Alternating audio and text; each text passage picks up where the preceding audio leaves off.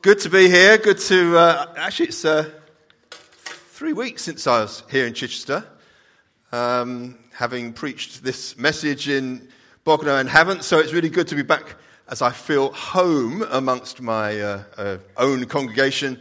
And uh, we're in this 10 week series of our, our values and the values that we hold dear as a church. And I, I, guess there could be loads more, but we, we actually settled for, for, for 10 foundational values, which represent the sort of church that we are.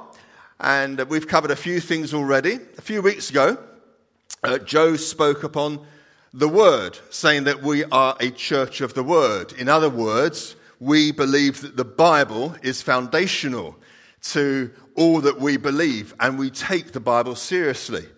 Now, you'll, you'll find that churches like ours, sometimes they're called uh, word and spirit churches, which in some ways is a bit of a misnomer because if we are a church of the word, then we must be a church of the spirit because the Holy Spirit is uh, active throughout all of um, the, the scriptures. So we as a church want to hold dear to everything that the, the, the Bible tells us. And we are looking at wanting to be a church where the Holy Spirit leads us in everything, in every aspect of our lives. You know, personally, as a church, decisions which we make, um, in our leading, in our praying, even in terms of how we decide on a, a teaching series like this. We as a leadership team would be looking to the Holy Spirit to, to guide us and to lead us. So we're looking at that this morning, and it's great that Terry is going to be coming in a couple of weeks' time because I do believe it's an area where God wants to continue to fill us and us to know the work and the activity of the Holy Spirit in our lives. It's something we need continually to press into. So I guess it starts off with a perhaps a bit of an obvious question of who is the Holy Spirit? Uh, and the, the, Spirit of God is mentioned, as I say, throughout Scripture. Right at the beginning in Genesis chapter 1, you see the Spirit of God was hovering over the waters. The Holy Spirit was involved right at the beginning in creation, as was the Father and as was the Son.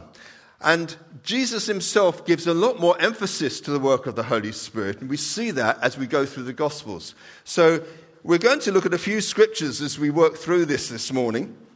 And we'll start off with John 14, verse 16 to 17, where Jesus says this And I will ask the Father, and he will give you another advocate to help you and be with you forever, the Spirit of truth.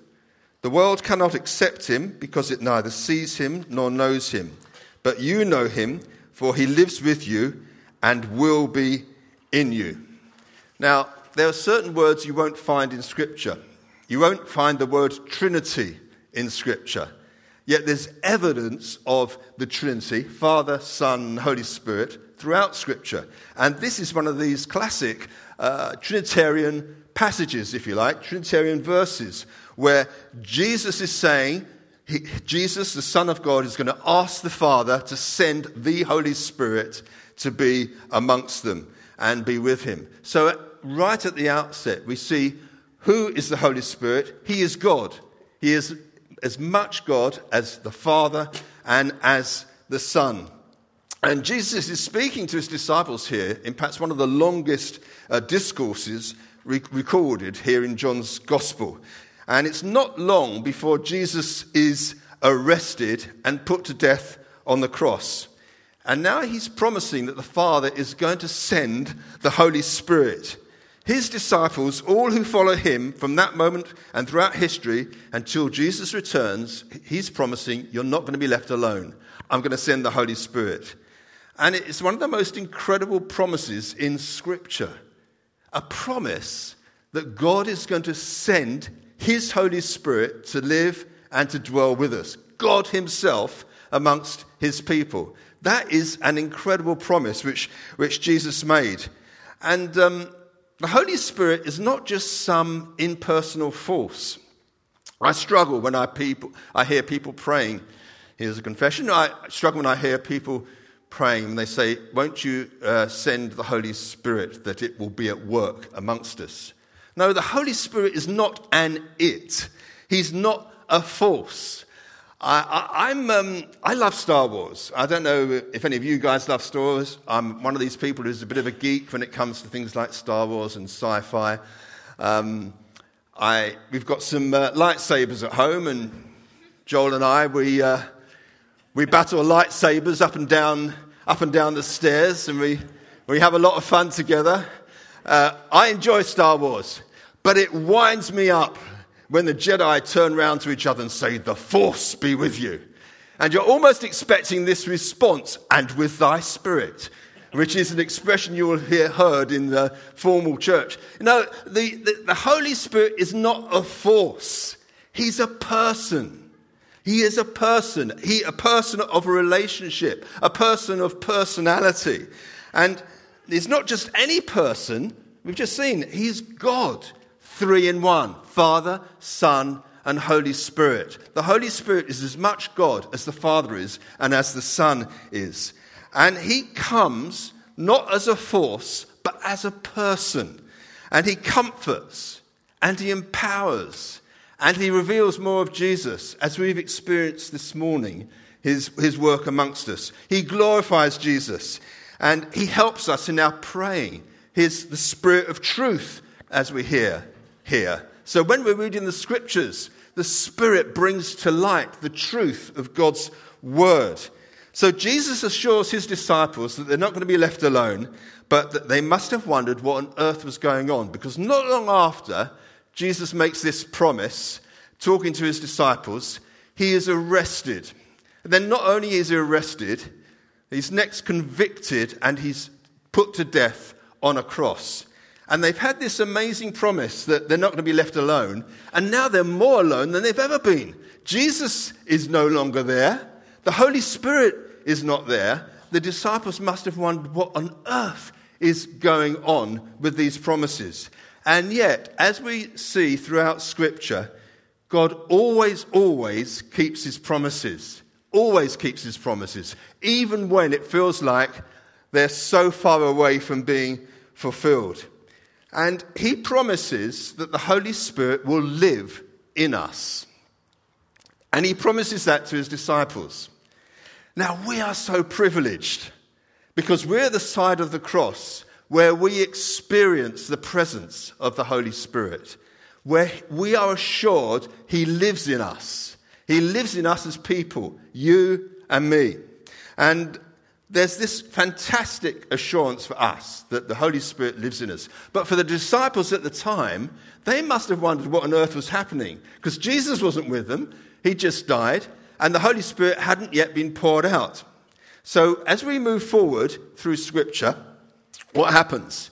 Well, Jesus does die, but praise God, as we've been singing this morning about our great salvation, he rises from the dead. And he rises again, and then he starts revealing himself to his disciples. So Holy Spirit still not yet poured out, but he's made this promise. And then we look in, in Acts chapter 1, verses 4 to 5. And this is one of those occasions where Jesus has appeared again to his disciples. And he says this While he was eating with them, he gave them this command Do not leave Jerusalem, but wait for the gift of my Father promised, which you have heard me speak about. For John baptized with water, but in a few days you will be baptized with the Holy Spirit. Jesus promised that the Holy Spirit would live in us. He'd made this promise, and he, re- he reaffirms this promise again. Now that he's risen from the dead and he's appeared to them, he's reaffirming this promise. You're not going to be left alone. Oh, well, perhaps Jesus is right, because actually he's come back. But we like Jesus being around. But he goes on to say, actually, it's, it's, uh, it's good for you that I go away, because if I didn't go away, I wouldn't send the Holy Spirit. But he's promising again, I'm going to send the Holy Spirit. And Jesus promised that, that he would live within us. And he uses different expressions to, to show how the Spirit, Spirit works. And here he says that the disciples would be baptized in the Holy Spirit. Now, when Jesus says this, you'll be baptized in the Holy Spirit, he's not talking about baptism in water.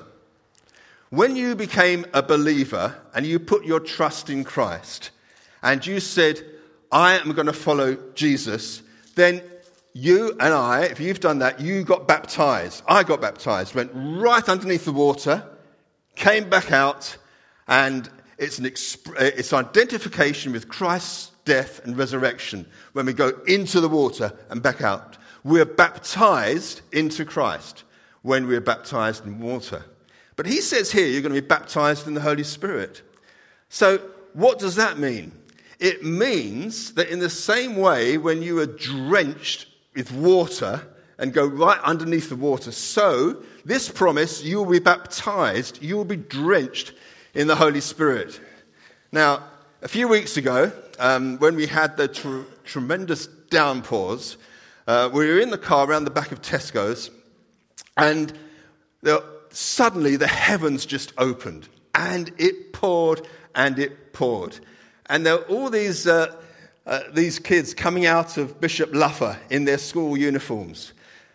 And it's not cool to have an umbrella. I didn't see any umbrellas. It's not cool to wear a Mac. Didn't see any Macs. It's cool to get drenched in your school uniform. And boy, were they drenched. They had their red blazers, blazers, their shirts. You could see they're drenched in skin. And some of them are putting up their blazers, but whatever they did, they could not help it. They were drenched.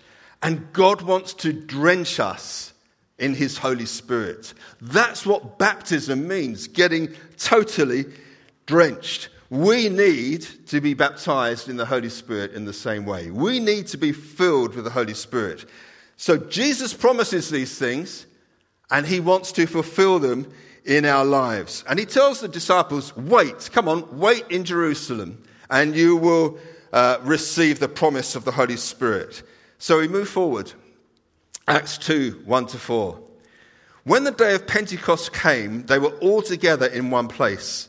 Suddenly, a sound like the blowing of a violent wind came from heaven and filled the whole house where they were sitting. They saw what seemed to be tongues of fire that separated and came to rest on each of them.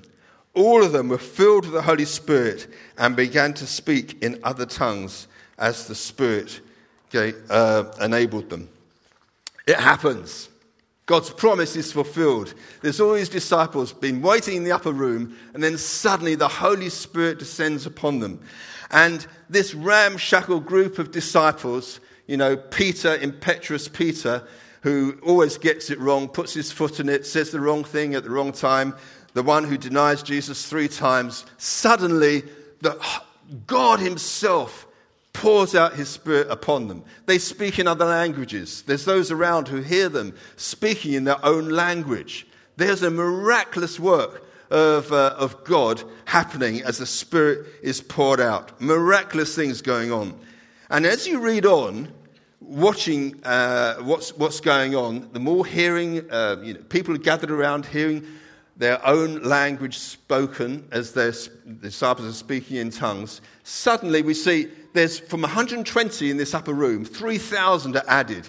And I love the book of Acts because as you read through the book of Acts, you see the work of the Holy Spirit in the church, the church growing and, and seeing God at work amongst them. Amazing outpouring of the Spirit of God. This was a powerful, dynamic, spirit filled people.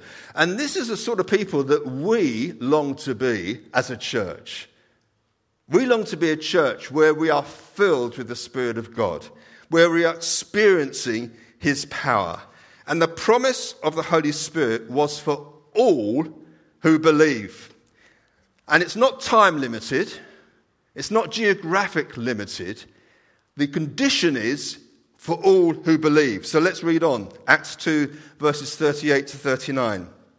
And the disciples, the, people around her, suddenly hearing all these expressions of what God is doing from Peter, and they're hearing it in their own languages, they cry out, What must we do to be saved? And here's what Peter says Repent and be baptized in water, every one of you, in the name of Jesus Christ for the forgiveness of your sins, which we've been singing about this morning, that our sins are forgiven because of what Jesus has done. And you will receive the gift of the Holy Spirit. Now look at this. The promise is for you and your children, and for all who are far off, for all whom the Lord our God will call. It's so important for us. If you are a believer, if you've re- repented and you followed Christ, there's a promise here for you that you will receive the Holy Spirit, that He will live in you, that He will live in me, that we will be filled with the Holy Spirit. It's a promise for all who are far off, far off in time, far off in distance, all who call upon the name of the Lord. So don't disqualify yourself. So often people will say, Oh, I'm too sinful. We heard this from Ian this morning. I've let God down. You know, salvation is a free gift, and so is the gift of the Holy Spirit. The Holy Spirit is a gift, and a gift that's not earned, but freely given. And the Holy Spirit is just a wonderful gift to us believers in Grace Church here today. A wonderful gift to everyone who believes in the Lord Jesus Christ. It's a promise to each and every one of us. And it's a gift which is free, it's not earned. We, um, we as a family, we seem to have a birthday virtually every month of the year in our family. We've got 11 grandchildren, and the, what the family do we've got a WhatsApp group. And so on the WhatsApp group, when it's a birthday of one of the, one of the grandchildren, they all say to happy birthday and they sing these songs. And they seem to say, come out the same thing every time. Hope you get lots of good presents. Hope you get everything you want. It seems to be the standard pattern in our family. Hope you get lots of good presents. The thing is, they know they're going to get good presents. And the thing is, they know they're going to get good presents, whether they've been good or bad. And Father Christmas, have you been good at Christmas? No, you get, you get presents as a free gift, not dependent upon what you've done, but because of the fact that you're loved. And our kids, our grandchildren, they know they're loved and they're expecting presents. You are loved. I am loved. And we can receive this free gift of the Holy Spirit, not based upon what we've done. If it was based upon what we've done, none of us, not one of us, could ever earn our salvation. Salvation is a free gift, and so is the Holy Spirit. And, and Jesus calls him the Helper. Why is he called the Helper? Because if you're anything like me, the Christian life isn't easy. It's not easy to live a life which is pleasing to God because we slip up, we make mistakes. And we're, we, we, we think, oh, why did I say that? But we're told that the Holy Spirit is here to help us. He's an advocate. He's one who, who speaks almost like, as it were, on our behalf to help us know how to live this Christian life. I cannot do it in my own strength. It's impossible. I need the Holy Spirit. And I was saying to Anne this morning, I said, oh, I've, I've preached this three times. I really need help. I need the Holy Spirit's help. I don't want it to become dry. I need the Holy Spirit in everything that I do. I need the Holy Spirit to live the Christian life, and so do you. Don't think you can do it on your own. You can't. Jesus said he would not leave us on our own. And uh, we, we need to recognize how he comes to help us and to release us. And then if uh, he, he is, he's a, a, gift, he wants to relate to us in such a way. And uh, there's, there's things that we need to, to learn to do as to how we relate to him. So we need to relate to him first and foremost, because he is God, we need to relate to him as a person. This is who God is. I just said this the Holy Spirit is a person. And as we've seen, God wants to relate to us as a, the person of the Holy Spirit. If you uh, look at Ephesians 4, uh, there's this uh, verse in Ephesians says, And do not grieve the Holy Spirit of God, with whom you are sealed for the day of redemption. Now, two things going on here. One is when we receive the Spirit of God, it's almost like a seal, this guarantee. You are a child of God. When we came to Christ and the Holy Spirit was at work, it was this like rubber stamp. You are a child of God. But it says, don't grieve the Holy Spirit. You see, the thing is, you can't grieve a force, but you can grieve a person. And you grieve a person by not um, not doing the things that you know they like you to do, not relating in the way that they'd have you relate. We need to recognize the Holy Spirit longs to relate to us. If Jesus said he'd not leave us alone but send the Holy Spirit, then we need to recognize that, that he wants to relate to us by his Spirit. He wants to have a relationship with us. And then in doing that, we want to be filled with him. We need to be filled with the Holy Spirit and, uh, and recognize that God comes to, to, to fill us by his Spirit. So when we, we seek God, we say, I need to, to, to, to know you. I need to be filled. And you don't get, um, it's interesting here actually, because there's a, a verse in Scripture in Ephesians 5. It says this Do not get drunk on wine, which leads to, to debauchery. Instead, be filled with the Spirit.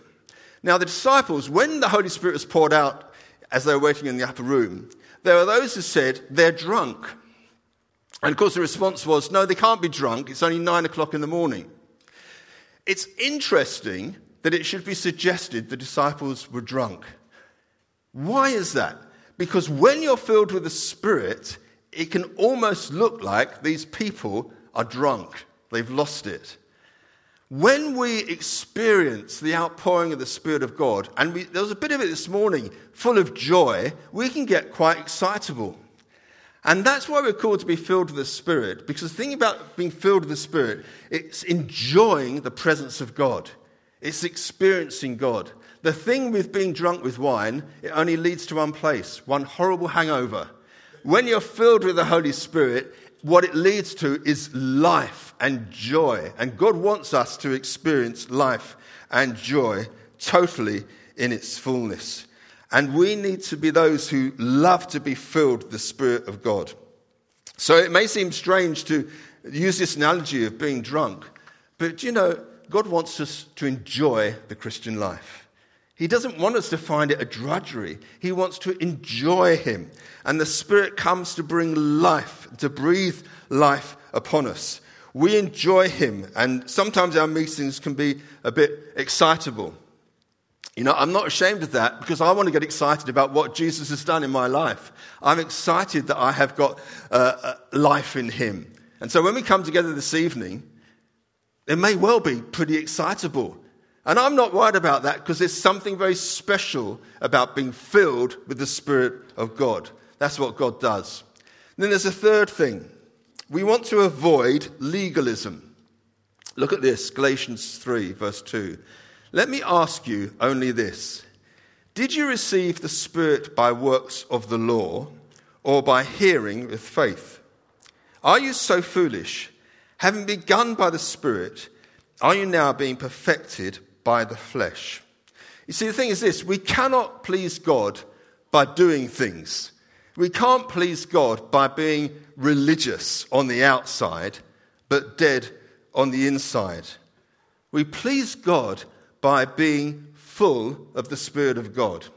Not by doing, but by being. Not by me trying, but by Him enabling me and helping me by His Spirit. And we're made right with God through Jesus and continue to do so by an ongoing relationship with Him through the Holy Spirit. Times in my life when it's been hard and dry have been those times when I'm not drinking, I'm not allowing the Spirit to guide me. When I go through things legalistically, thinking I must do this to please God, I must do that, it becomes very, very hard work. But when I'm filled with the Spirit, there's a joy and a wanting to do the things which please God. And so we're made right with God through Jesus, and we continue to be, live the Christian life through being uh, filled with the Spirit. And in this way, we avoid being legalistic. Now, the thing is, this is true of us as a church as well. So, this church is never going to stay the same. You know, there are times when we're not, we're not just not going to follow the same old traditions. You've changed the time of the meeting from 7.30 to 6.30. Joe, what are you doing? We've always started the meeting at 7.30. And now you're changing it to 6:30. But you know, we can get into that sort of way of thinking. How can you possibly change things? You know, some of us don't like change. But when the Spirit of God comes and we allow our traditions to be challenged, there may be times when things don't stay the same. And those can be the most exciting times because God wants to do something fresh and do something new amongst us. We want to be open to the Spirit and not down to dead tradition. We are open to change. A spirit led church will not remain static, it will be forever on the move and forever changing as God uh, guides us. May we always be a church open to the Spirit's leading. And then next, we come thirsty. John 7 37 to 39. Let anyone who is thirsty come to me and drink. Whoever believes in me, as scripture has said, rivers of living water will flow from within him. By this he meant the Spirit, whom those who believed in him were later to receive. When we come to God, we need to come thirsty for him, um, to delight in him, and to love to worship him. So, c- coming tonight is going to become I'm thirsty for more of God. I want more of God in my life because I know when I have more of God, then I am more fulfilled. And out of our innermost being, it says here, will flow streams of living water. Now, Anne and I, we like to go for walks. And a few weeks ago, we went up over the downs uh, by the Lavant.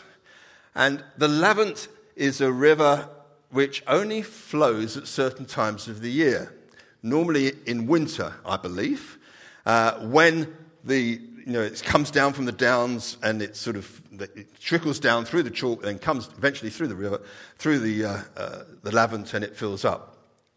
So I thought, yeah, but surely we've had so much rain over the summer, surely the, the Lavant will be flowing. And we got there and it wasn't, and it was dry and there's weeds. And there's nothing worse than seeing a riverbed which has not got, not got any water in it. Because rivers are designed to have water flowing through them. And you and I are designed by God to have the Spirit of the living God flowing out through us. When we come thirsty and allowing the rivers of living water to flow, we'll be refreshed, we'll be joyful, we'll be full of life Rivers are meant to be full of life. You and I are meant to flow with the Spirit of God welling up from within us. Then, what else? What other ways should we relate to Him? Well, well finally, we receive His gifts. And 1 Corinthians 12 says this, verses 4 to 7. There are different kinds of gifts, but the same Spirit distributes them. There are different kinds of service, but the same Lord. There are different kinds of working, but in all of them and in every one, it is the same God at work. Now, to each one, the manifestation of the Spirit is given for the common good. The Holy Spirit is a gift. We receive the gift of the Holy Spirit, but He's also a gift giver. So He comes to distribute gifts amongst His people. And He, distrib- he distributes different kinds of gifts to the church. And it's all for God's glory, not ours, not yours, not mine. It's to the glory of God. That's why we love to be a spirit filled church. And the gifts that he's, he gives, what he, you receive, may be totally different to me. We're different personalities, different ways in which God's created us. But the Holy Spirit comes to distribute different kinds of gifts. There are some gifts which you might call more natural gifts, whether it be gifts of administration or hospitality. But there's others, more supernatural gifts, and some of those we've experienced this morning, and I'll talk a bit more about that in a moment. But there's, there, there can be tongues, interpretation of tongues, there can be prophecy, different kinds of, of supernatural gifts. But in all of them, God is a giver. And we are people who need each other because of different gifts He's given us. And that's why being part of a body, part of the body of Christ, and I'm sure we'll cover this more in another value, which we touch on in a few weeks' time, of fellowship. But part of being body, body of Christ is we need one another and the, the gifts that God has given. And He's the one who distributes them. And there's lots of different kinds of gifts, but we need them for the building up of the church. None of us have all the gifts that the Holy Spirit comes to give, but we should eagerly desire to receive the gifts which He longs to, to give to each one of us. Now, as I start to draw this to a close, what difference does this make? What difference does it make to us as a church? Well, you could say it makes a difference in absolutely everything.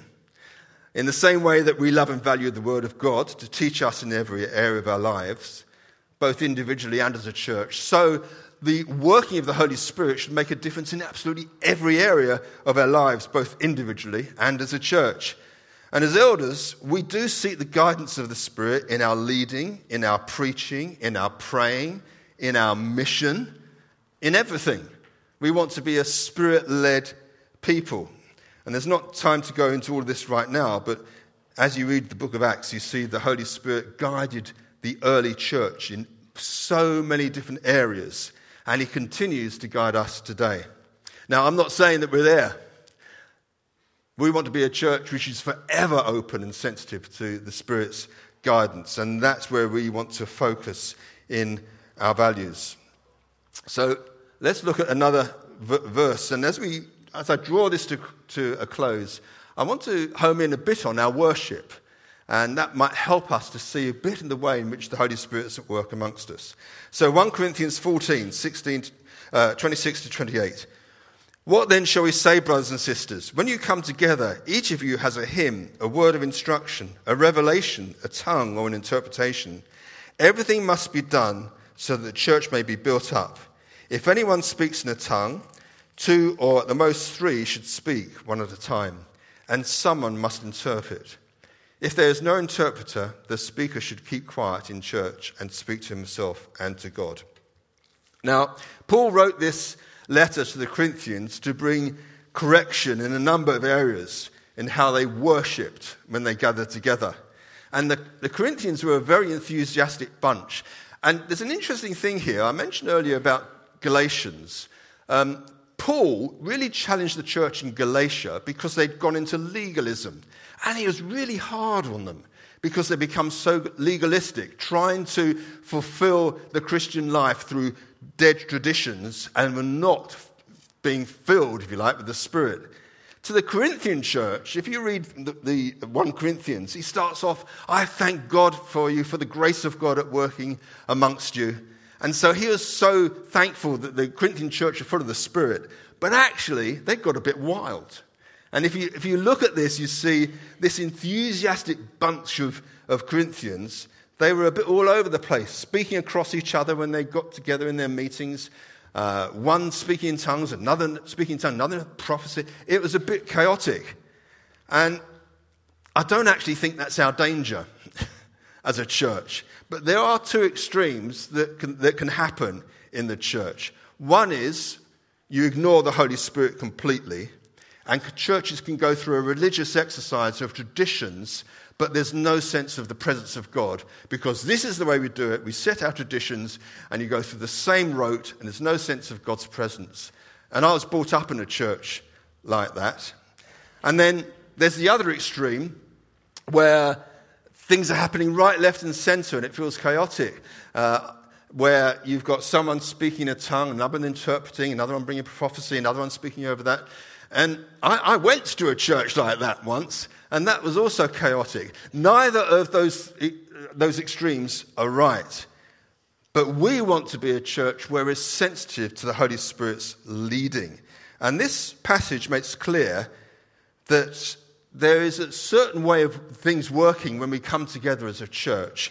Uh, where the Spirit of God is at work amongst us. And it's not down to any one individual to contribute to the worship. We should all come expectant, worshipping together because we need one another. And as you look through this passage, you see different things come through. So the first is a hymn. So when Toby prepared the worship list this morning of songs, I'm pretty sure he didn't just go through a list of songs think, oh, I fancy that one. No, I fancy that one. No, I don't. I fancy that. And I reckon that he prayed, and I reckon that he sought God, and then he came up with what he felt God was saying he was going to do. So that when we came this morning, there's a list of songs, and it led us in a certain way. Now, also, there may be occasions where God speaks to an individual, and I've been in situations like this before, and I'd encourage it that you, you have a sense of a, a spiritual song, a hymn. An individual might sing out. That is how the Holy Spirit will lead some people. So there's different ways in which the Spirit of God is at work when, when we gather. We want to be spirit led in our worship, not just a set of, by rote of songs. And then, secondly, there may be a word of instruction. And we do see this fairly regularly. People come forward and they sense that God has given them a particular scripture to read. And we trust it's not just any old scripture, but it fits in line with how God is leading us in our, in our worship. And then a revelation. And we saw an example of that this morning that as you're worshipping, the Holy Spirit speaks to an individual and really stirs them. And, and Sally came forward this morning with, with that word about uh, an individual she felt really stirred by. And if that is you, it's because God loves you and He wants to, to touch your life. A spirit led gathering of worship like that is where God is speaking to different individuals as he spoke to Sally. And then Ian thinks, oh, I need to share because you don't know this. My life used to be like this. And then God broke in and changed it like that. This is the Holy Spirit at work amongst us as each are contributing and bringing different things. And then, uh, lastly, in this particular section, uh, a tongue or an interpretation. Now, occasionally we do, do have this. And a tongue is a heavenly language which has not been learnt, it's a gift of the Spirit, and it's directed towards God. It's a prayer a tongue towards God of, of uh, thanksgiving and praise. And then an interpretation is when someone will bring what they feel that individual is saying. I, will just get, briefly give a, a, personal example of this. Um, I, know that I have that gift and uh, also the gift of interpretation, but some years ago uh, we were g- going to be moving church, and I knew that it was time for us to, to move on, and I'd been, been awake virtually the previous night working through these things. I, we, we've, we've got to leave this church. And at the time, we had our family all close together. We were a close family. And um, I was going through my mind, I was thinking, oh, but what about the house? What about my salary? What about my family? All these three things are going through my mind. And the next day, Sunday morning, I was leading the meeting. And I don't necessarily go and see this, but it's the right thing to do. But anyway, there I was, leading the meeting. And I bought this tongue. And then the interpretation was, Lord, I thank you that my life is built upon the rock of Christ, that my hope is not in my house, my hope is not in my salary, my hope is not in my family, but my hope is in Christ. Now, I didn't feel that at the time. I didn't feel like that at all the previous night, but when I brought this tongue and then the chapter, I thought, wow. Now, it certainly blessed me. I was going ballistic about it. I was blessed. But when we bring a tongue or interpretation, it is to bring focus and worship to God. And I encourage us to keep on moving on in those gifts. Some of you have it. We need to step out. And we, we see in this passage in, in, in 1 Corinthians, it says this, um, verse 13 For this reason, one who speaks in a tongue should pray that he may interpret what they say. So if you have a gift of a tongue, the expectation would be that you're able to interpret you know. And I think that was certainly true of me. There's a heart in which I was bringing this tongue. I sort of sensed what I was going to say in, you know, what I was feeling. Um, but obviously, you, you want sometimes the, the, supernatural nature of the gift is for someone else to bring interpretation. And that happened on this occasion. But then it says in verse 28 if there is no interpreter, the speaker should keep quiet in church and speak to himself and to God. Uh, now, that sounds a bit scary, but the reality is things to be done in order for the building up of the church. And we should desire and keep seeking God for a work of the Spirit so that these sort of gifts are manifested in our gathering together when we come together to worship. And then lastly, it says this in verse 33 For God is not a God of disorder, but of peace as in all the congregations of the Lord's people. So the Apostle Paul is sort of bringing this, this correction, really, as to how worship should be conducted and the expectations. And the reason we have a meeting leader is not that we want to try and stop you know, what's happening within the church or people bringing gifts. We have a meeting leader so we can try and sort of monitor, as it were, and guide so there's not one after the other after the other, but that we are doing things in order. I don't think, again, as I say, this is our danger. I think our danger as a church is that we're not moving out in the gifts that God has given. I think there's many people here who have got spiritual gifts and you're too afraid to bring them. And I'd, I'd argue, no, come on, you're, you're depriving the rest of us when you don't step out. And the thing is fear. We're afraid of what others might think. We're afraid that I will look stupid. But it's not for you. I don't, actually, I don't always like standing up front. That, that's a surprise to you, isn't it? But I don't, it's true. I don't always like standing up front because the focus comes on me. But the reason that God pours out His Holy Spirit is not that the focus should be on me, but the focus should be upon Jesus, to lift Him up and to bring worship and praise to Him. So, as I conclude, and perhaps if the band could come up, I or Toby should come up, who prepared in prayer earlier. I want to, uh, I, I just want to ask these two questions. If you have never received the infilling of the Holy Spirit, Ephesians 5 18, which we covered earlier, says, Be filled with the Spirit. It's a command. Be filled. If you're a believer, God wants to fill you with the Holy Spirit. If you're not a believer, God wants to reveal himself to you so that you too would say, I want to put my trust in Jesus because he gives life. So I, I would encourage you, if you've never been filled with the Spirit, you've never experienced this infilling of the Spirit, let's be open to being filled with the Spirit now.